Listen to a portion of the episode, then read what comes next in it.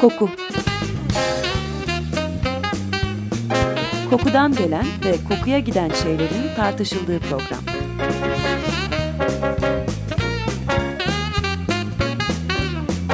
Hazırlayan ve sunan Vedat Ozan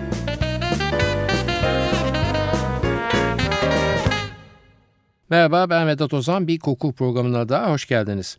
Batı dünyası koku duyusunun psikoaktif kabiliyetleriyle ilgili bir nevi rönesans yaşıyor diyebiliriz. Aslında aromakoloji denilen ve kokunun insan davranışları ve psikolojisi hakkındaki yönlendirmelerini içeren yeni isimlendirilmiş bir bilim dalı var ve kökleri de binlerce yıl önceye dayanıyor. Bir yanlış anlama olmasın aromakoloji aromaterapi gibi değil ve sadece psikolojik durum üzerindeki değişikliklerle ilgileniyor. Aroma Aromaterapi masaj veya yutma yoluyla kokulu bitkinin tedavi amaçlı kullanımını içerirken aromakolojide sadece ve sadece koklamak önem kazanıyor. Yani aromaterapi bitkinin tedavi edici özelliklerini ön plana çıkarırken ve dolayısıyla malzemenin doğallığını olmazsa olmaz kabul ederken aromakolojide böyle bir durum yok ve kokunun beklenen gibi olması yeterli bulunuyor. Şöyle de diyebiliriz aromakolojide kaynak üzerinde bir titizlik söz konusu değil tam aksine bütün dikkatini kokunun arzulanan profilde olmasına veriyor. Bu da elbette doğal koşullar nedeniyle değişkenlik göstermesi son derece olağan olan bitki ve çiçek kokularının yerine kokunun değişkenliğine mesafeli davranılmasını ve aroma teknolojisinin desteğini gerekli kılıyor. Aslında her ikisi için de geçerli olmak üzere ancak ağırlığı aromakolojiden yana basmak kaydıyla kokunun sağaltıcı ve tedavi edici yönlerinin günlük kültürün içine kabul edilmesine çok çok eski bir ruhsal veya dinsel inanışla şamanizmde rastlıyoruz. Şamanizmi kısaca insan acılarını ki bunlara hastalıklar da dahil maddesel olmayan dünyanın temsilcileri yani ruhlarla ilişki kurmak ve hatta bazen onları kontrol altına alarak gidermek amacıyla icra edilen bir inançlar silsilesi diye tanımlayabiliriz. Bu pratiğe geçirme olayının öznesi de elbette şaman tabir edilen kişi oluyor ve rüyalara müdahil olunmasından hava durumunun düzenlenmesine paralel olarak mevcut olduğu varsayılan evrenlere ziyaretler düzenlemekten hastalık ve umutsuzlukların tedavisine kadar her türlü üzerinden gelinemez durum bu muhteremlerin yetki alanına giriyor. Şaman kelimesinin ki erkek veya dişi olması kültüre göre değişken bir tanım bu. Tungus yani Ural Altay dillerinden geldiği varsayılıyor. Şamanist toplumların bazı belli coğrafi bölgeleri işaret etmesi endişesiyle Batı dillerinde bu kavram daha sonraları büyücü doktor kavramıyla yer değiştirmiş durumda. İngilizce olarak medicine man veya witch doctor denildiğini de kısaca not edeyim buraya. İsimleri ne olursa olsun bu muhteremlerin içinde yaşanılan bilindik maddi dünya ile bilinmeyen ruhsal dünya arasında aracı veya kurye olduğunu söylememiz pek de yanlış olmaz sanıyorum. Her ne kadar aromakolojinin atası sayılabilir desem de modern dünyanın dışındaki pratikte elbette şamanların bilindik teknolojiye erişimleri gibi bir durum yok. Hatta sanayi devriminin çevresel zararları göz önüne alındığında içinde bulundurdukları ve yönlendirdikleri toplum bünyesinde çevresel sürdürülebilirliği düzenleyici bir sosyal rol oynadıklarını da söyleyebiliriz. Özellikle tropik yağmur ormanlarındaki şamanik kabilelerde insan tüketimiyle kaynakların yok olmasının önüne geçebilmek amacıyla kısıtlayıcı yetkileri var şamanların. Gereğinden fazla avlanmanın önündeki tek engel şamanlar böyle bazı toplumlarda mesela Tukanolarda ve onların koyduğu avlanma veya balık tutma yasağını çiğnemek hastalığa yol açar diye biliniyor. Yani bir anlamda ihtiyaçtan öte tüketimin yaptırımı olarak hasta olma riski benimsenmiş durumda ve bu bağlamda da şaman gereken koşullarda avlanma veya balık tutmayı kısıtlayarak ekolojik yaşama insan müdahalesinin yönetiminde öncü bir rol oynuyor. Şamanist pratiklerin izlerine neredeyse bütün örgütlü dinlerin tarihlerinde rastlayabiliyoruz. Antik Yunan paganizmi, Prometheus veya Medea gibi efsanelerle şamanizmin etkisini kuvvetli hissederken Yunan'dan el alan Roma paganları da şamanist ritüellere bol bol tanık oluyorlar. Keza Orta Asya'da Tibet, Moğol ve Mançuların şamanizmden Budizme yumuşak bir geçiş yaptığını da söyleyebiliriz.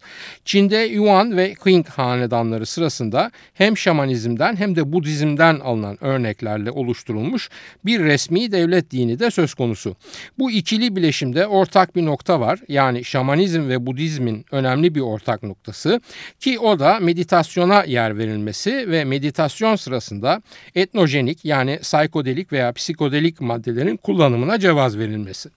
Şamanizmin Asya dışındaki yaygınlığını silip süpüren tabii ki Hristiyanlık oluyor.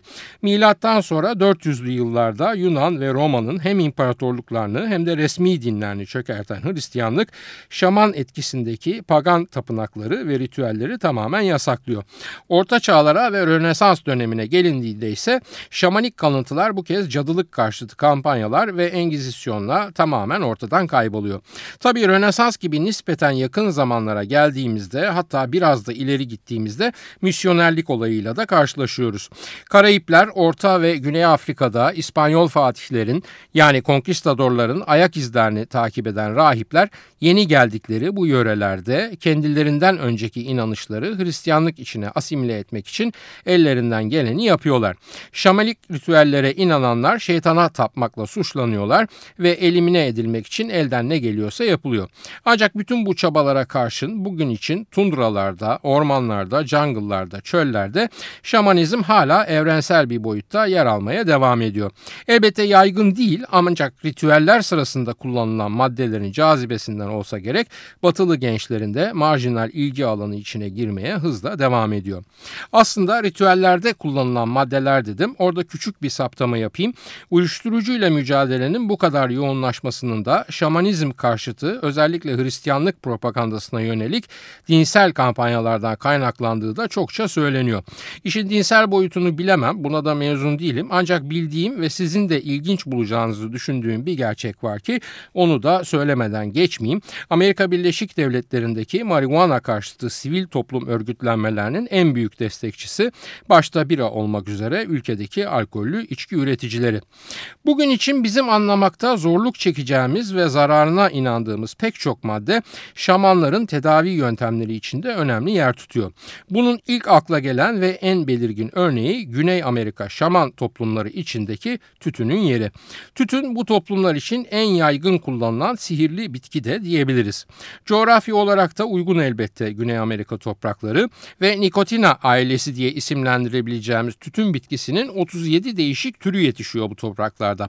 Aynı zamanda Amerikas diye de isimlendirilen Güney Amerika kıtasının en eski düzenli tarım ürünü tütün e, şamanlar tütünü paralel ruhlar evreniyle ilişki ve iletişim kurmalarına yardımcı bir medya olarak görüyorlar. Neredeyse bütün şamanik etkinliklerde tütün ve dumanı mutlaka yer alıyor. Genelde şamanın içtiği yerel tütünün dumanı tedaviye konu kişinin yüzüne üflenerek hastalıkların tedavi edildiği, kişinin koruma altına alındığı, hatta yeni mısır ekiminin veya sezonun ilk balının kutsandığı varsayılıyor. Şamanlar pipo içinde veya sargı halindeki tütünlerini yakıp dumanını da koca koca nefesler hatta yudumlar halinde halinde işlerine çekiyorlar ve buna da dumanı yemek deniyor. Bu sayede transa girip doğaüstü güçlerle iletişime geçiyorlar ve tabiri caizse istihareye yatabiliyorlar. Dumanı üflemenin de ayrı bir anlamı var ve şamanın pneumatik gücünün de bir göstergesi aynı zamanda. Ne kadar kuvvetli üflenirse yüzünüze o kadar makbul oluyor. Zira o kuvvetle üflenmiş duman aynı zamanda doğurganlığında simgesi. Zifaf veya doğum öncesi bu nedenle kabile hanımları sıraya girip yüzlerine duman üfletiyor üfletiyorlar. Neden sadece kadınlar? Çünkü kadınların başlangıçta üzeri dumanla buğulanmış kirli topraktan yaratıldığına inanıyor. Yani Amazon ormanlarında Adem'in kaburgasının yerini tütün kokusu almış durumda. Tütün veya bizim bilemediğimiz başka bitkiler ama ne olursa olsun bitki, çiçek veya ağaçlar şamanizmde önemli. Zira onlar topraktan geliyorlar ve doğanın diğer ayrılmaz parçaları olan hava, su ve güneşle besleniyorlar. Bu nedenle insanın yer aldığı bütün evrenlerle ve bu evrenlerdeki ruhlarla ilişki kurabilmek için gerekli malzeme sadece ve sadece onlar. Bir kısa müzik arası verelim ve devam edelim. David Bowie'den dinliyoruz. Don't Bring Me Down.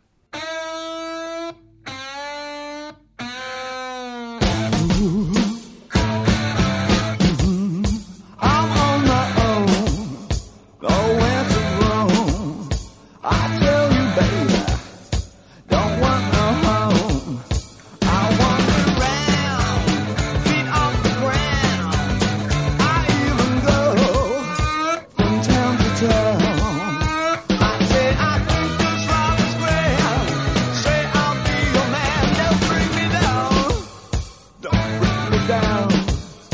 I met this chick.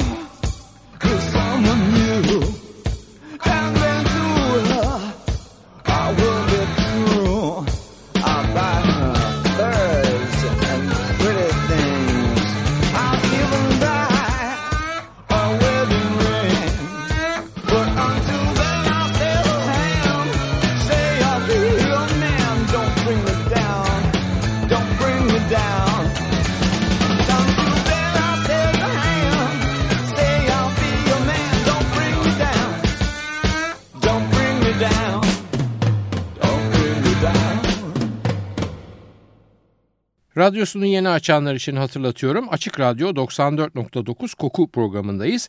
Ben Vedat Ozan. David Bowie'den dinledik Don't Bring Me Down.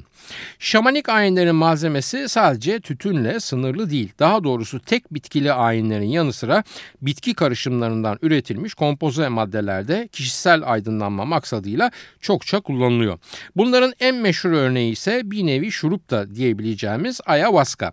Ayahuasca, e, Banistereopsis caapi isimli bir bitkinin diğer bazı bitkilerle karıştırılarak içilebilir hale getirilmişi. Quechua dilinde ruhların şarabı anlamına geliyor. Bahsettiğim bitki yani Banisteopsis caapi içinde dimetil triptamin veya kısaca DMT denilen maddeyi içeren diğer bitkilerle bir araya getirilip bazen dövülüp öğütülerek bazen de olduğu gibi suyun içinde dinlendirilmeye bırakılıyor ve içinde bu karışımı olan su daha sonra törenle içiliyor. Seyrek olarak bu şurubun ısıtıldığı da söyleniyor. Tek tek herhangi bir etkileri olmamasına rağmen ayahuasca'nın içindeki maddeler bir araya gelince acayip bir reaksiyona giriyorlar ve içen kişi alenen bu dünyadan kopup başka dünyalara gidiyor. Bu seyahat sırasında da geçmişiyle en sert şekilde rüya ve hayaller vasıtasıyla yüzleşip bir nevi katarsis yaşıyor. Törenin sonunda çoğunlukla ayahuasca'yı içen kişinin adım atacak hali bile kalmamış oluyor ancak içinde de söylenildiğine göre büyük bir ferahlık oluşuyor. Tabi sadece o geçmiş ve bilinçaltıyla yüzleşmek değil o ferahlığı veren, ayahuasca aynı zamanda kısa süre içinde kuvvetli bir detoks etkisi de göstererek iç organlarda temizlik yapıyor. Hatta detoks kelimesi zayıf kalır, güçlü bir transa giriyor, başı beyni dönüyor, ne gerçek ne hayal birbirine karışıyor. Tam bir trip hali yani. Zaten bu nedenle içenin eline ayrı bir kap veriliyor ki ayin sırasında içine tükürsün veya istifade ifra. Genellikle ayin sonunda o ele verilen atık kabına bakıldığında içinde yüzer halde siyaha yakın koyu renkli bir takım madde görülüyor. Ayine katılan kişinin vücudundan atmış olduğu varsayılan. Kullanılan bitkilerin aktif maddelerinden yola çıkarsak harmin, harmalin, tetrohidroharmalin ve DMT'nin yani dimetiltriptaminin bu bileşik mucizesi nasıl oluyor da bu işleri başarıyor. Öncelikle DMT halüsinojenik denilen aileden bir molekül. Yani rüya rüya gördürüyor ve hayallere sevk ediyor insanları. Bu nedenle pek çok ülkede yasak maddeler listesinde. Başta saydığım diğer 3 maddeden ikisi yani harmin, harmalin, MAO inhibitörleri. Tetrahidroamin ise serotonin geri alım inhibitörü. Serotonini kısaca mutluluk hormonu diye tanımlayabiliriz. Peki bu tetrahidroamine çok daha zayıf miktarda olmak üzere başka nerede rastlayabiliyoruz? Pasiflora bitkisinin içinde efendim. Onun için reçetesiz ilaç olarak kaşık kaşık içilmek edilmek üzere şişe şişe pasiflora satın alıyorsunuz zaten. Bu MAO inhibitörleri sayesinde DMT normalde ağız yolu ile alınsa etkisiz kalacak ve sindirim sisteminde metabolize olacakken mide dokusundan ve ince bağırsaktan nüfuz edip kana karışıyor ve beyindeki reseptörleri aktive ediyor. DMT normal koşullarda LSD'den uzak ancak benzer etkilere sahip bir maddeyken ayahuasca içindeki diğer maddelerle etkileşime girmesi sonucu organizmamız içinde serbestçe dolaşıyor ve mucizevi işler başarabiliyor. Ne yazık ki yasak maddeler listesinde olması ve şamanik kültürün bir parçası olarak marjinalleşmesi nedeniyle Batı bilim dünyasında pek fazla incelenmiş bir bileşim değil ayahuasca.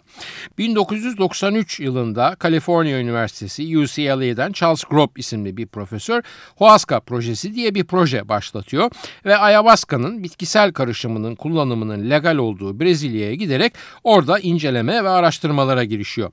Brezilya ve Güney Amerika'da önce transa geçirici daha sonra da ferahlatıcı etkisi nedeniyle pek çok yerel kilisede bu madde içiliyor.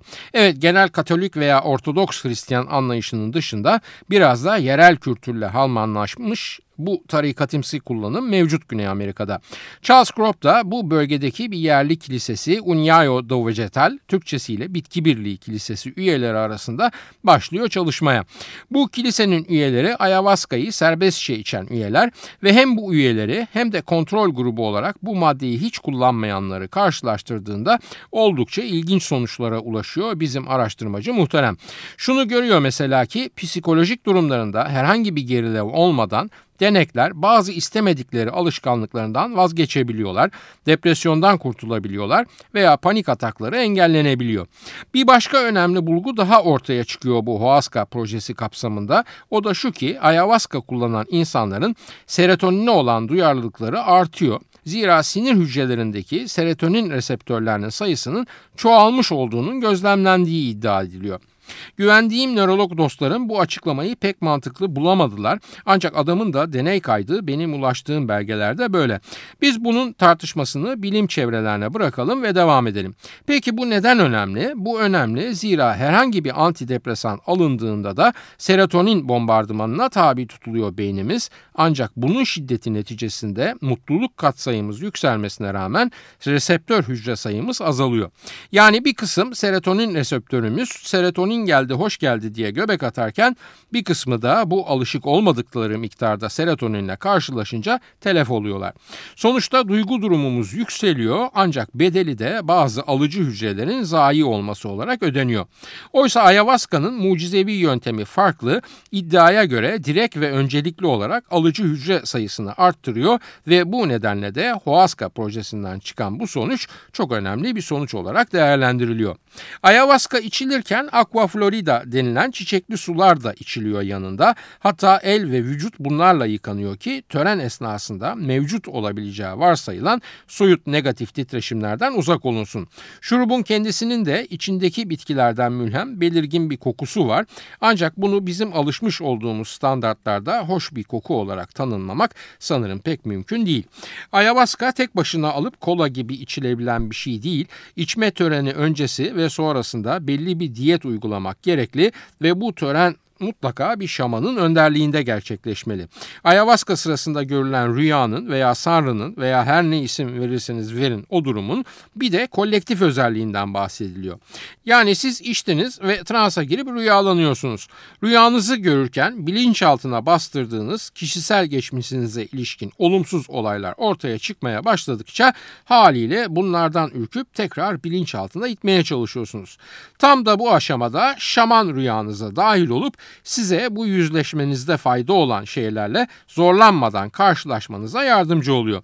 Inception filmi yapılırken bu dediklerim yapımcı veya senaristin bilgisi dahilinde miydi bilemiyorum ama büyük olasılık öyle olduğunu varsayıyorum. Çünkü farkındaysanız aynı kolektif rüya prensibinden bahsetmekteyiz. Jung'un kolektif bilinçaltı konusunda yazdıklarına aşinasınızdır. Hatta bu konuda Freud'la olan çatışmalarını da biliyorsunuzdur. Bu saptamayı sadece bir düşünce egzersizi olarak olarak yaptığımı belirterek devam ediyorum. Bu içme töreninde yanınızda olan şamanın özel bir ismi var. Bunlara ayahuasquero deniyor. Tek şaman tipi ayahuasquero'lar mı? Hayır tabii ki değil ve bir de perfumerolar var. Ayahuasca bitkinin aktif içeriğinden faydalanıp bir anlamda aromaterapi yaparken parfümerol içinde bitkilerin kokuların ve parfümleri tedavi amacıyla kullanmaları nedeniyle bir anlamda aromakolojinin üstadları diyebiliriz. Zaten programın girişinde bu iki farklı ve kokulu disiplini refere etme sebebim bu ayrım nedeniyleydi. Efendim parfümero tipi şamanları ayahuasca'yı reddetmiyorlar. Yani onların iyileştirme törenlerinde de ayahuasca kullanılabiliyor. Ancak olmazsa olmaz bir gereklilik değil. Kendilerine tedavi tedavi için gelenlerin vücut kokularına özellikle vücudun hangi bölgelerinin nasıl koktuğuna çok dikkat ediyor ve bu kokusal saptamayı yaptıktan sonra tedavi amaçlı koku kullanımına başlıyorlar. Elbette modern tıbbın da ışığında biliyoruz ki vücut kokularının cinsi aslında pek çok sağlık sinyali taşıyor. Her şeyi bir yana bırakın beslenme şeklinize ilişkin en belirgin dışa vurum vücut kokunuz sayesinde olabiliyor. Bir akıl hastası veya ileri derecede ruh sağlığı bozuk bir hasta ki bu bu davranışlarına da yansıyor olmuş olsun. Parfümero'yu ziyaret ettiğinde ona aşango ağacı denilen bir ağacın kabukları öneriliyor şaman tarafından. Bu kabuklar ağaçtan sökülüp soğuk suya dinlendirilmeye bırakılıyor. Daha sonra da bu suyla hasta yıkanıyor.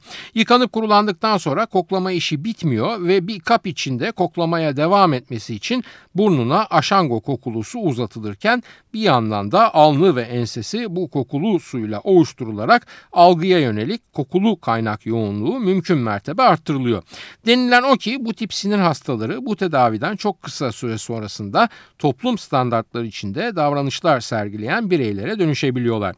Parfümerolar tabii sadece hastalıkla ilgilenmiyorlar ve aşk veya iş hayatındaki olumsuzluk yaşayanlara da yardımcı oluyorlar.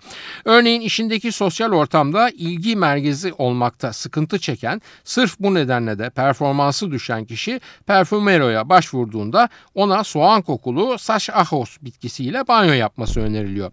Tabii bu banyo sonucu vücudu biraz soğan gibi kokuyor hastanın ama rivayete göre sosyal ortamlara da mıknatıs gibi düşüyor bu koku tedavisini gören kişiler. Bir yanlış anlama olmasın iş yaşantısı derken Amazon yağmur ormanlarında iş ne kelime diye düşünebilirsiniz. Ancak durum o kadar da basit değil ve az önce örneğini verdiğim kilise gibi pek çok kurum sayesinde yavaş yavaş bu tip şamanik ritüeller en azından kent kıyılarına kadar varmış durumda Güney Amerika'da. Parfümerolar inanışa göre bu gittikçe yaygınlaşan talep karşısında işlerini yapmaya yani koku sayesinde kurdukları ruhani ilişkiyle hastaların sorunlarını çözmeye devam ediyorlar. Hem aromaterapi hem de aromakoloji dedim demin ve dilerseniz sistemi bir kez daha özetleyeyim. İlk adımdan başlarsak bir ayahuasca ayiniyle hastanın kendi içine yaptığı yolculuk o kendiyle yüzleşme ve bilinçaltına bastırılanların geri gelmesiyle sonuçlanıyor ve bu anlamda ruhlar dünyasından kaynaklandığına inanılan hastalığın kökeni bulunmuş oluyor. Yani modern tıpta teşhis dediğimiz birinci aşama olarak da yorumlayabiliriz bunu. Daha sonra gelen yani tedavi diyebileceğimiz ikinci aşamada ise aromakoloji devreye girebiliyor ve kişinin aurası kokusal uyarılar verilerek olumsuzluklardan arındırılıyor. Her iki koşulda da hastanın duygu durumunda bariz bir yükselme ve iyileşme gözlemleniyor ki zaten bunun bilimsel gerekçelerini yani MAO inhibitörleri vasıtasıyla vücuda nüfuz eden DMT'den az önce bahsetmiştim. Parfümeroların devamında bir de floreserler var. Üçüncü tip şamanlar olarak tanımlayabileceğimiz. Bunların görevi de parfümlü suları ağızlarına alarak hastanın yüzüne püskürtmek. Amazon yerlileri nefesin kutsiyetine inanıyorlar ve bu nedenle ister tütünün dumanının üflenmesi olsun, ister ağza doldurulan parfümün püskürtülmesi olsun, nefesle dışarı verilen şeylerin bu kutsallığın devamı olduğunu düşünüyorlar. Hemen kısa bir lüzumsuz bilgi notu düşeyim. Floreser çiçek açan anlamına geliyor. Tüküren anlamına gelmiyor yani.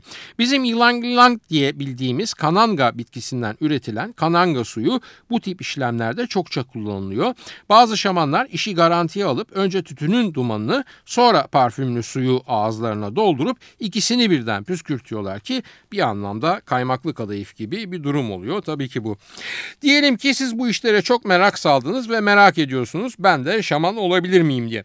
Size sadece şunu söyleyebilirim ki yağmur ormanlarındaki şamanlar sadece yerlilerden oluşmuyorlar.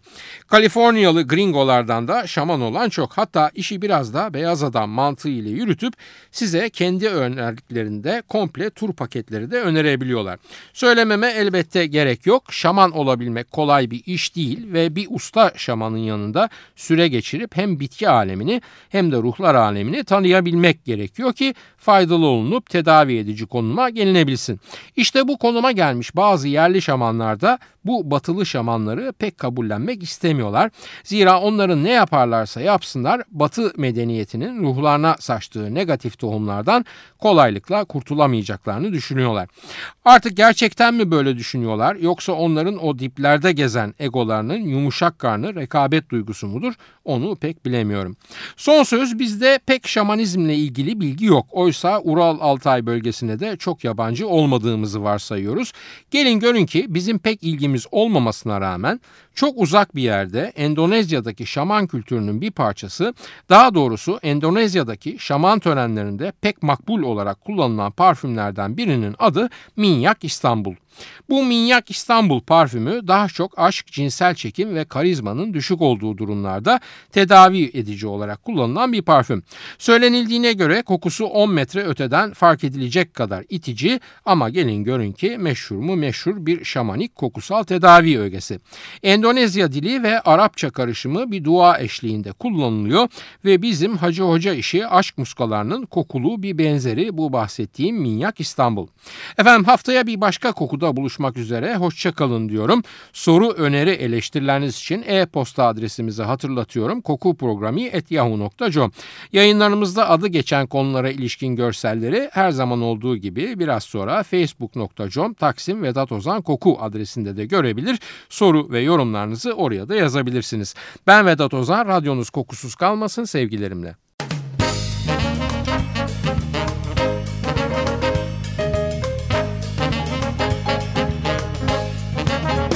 Koku Kokudan gelen ve kokuya giden şeylerin tartışıldığı program.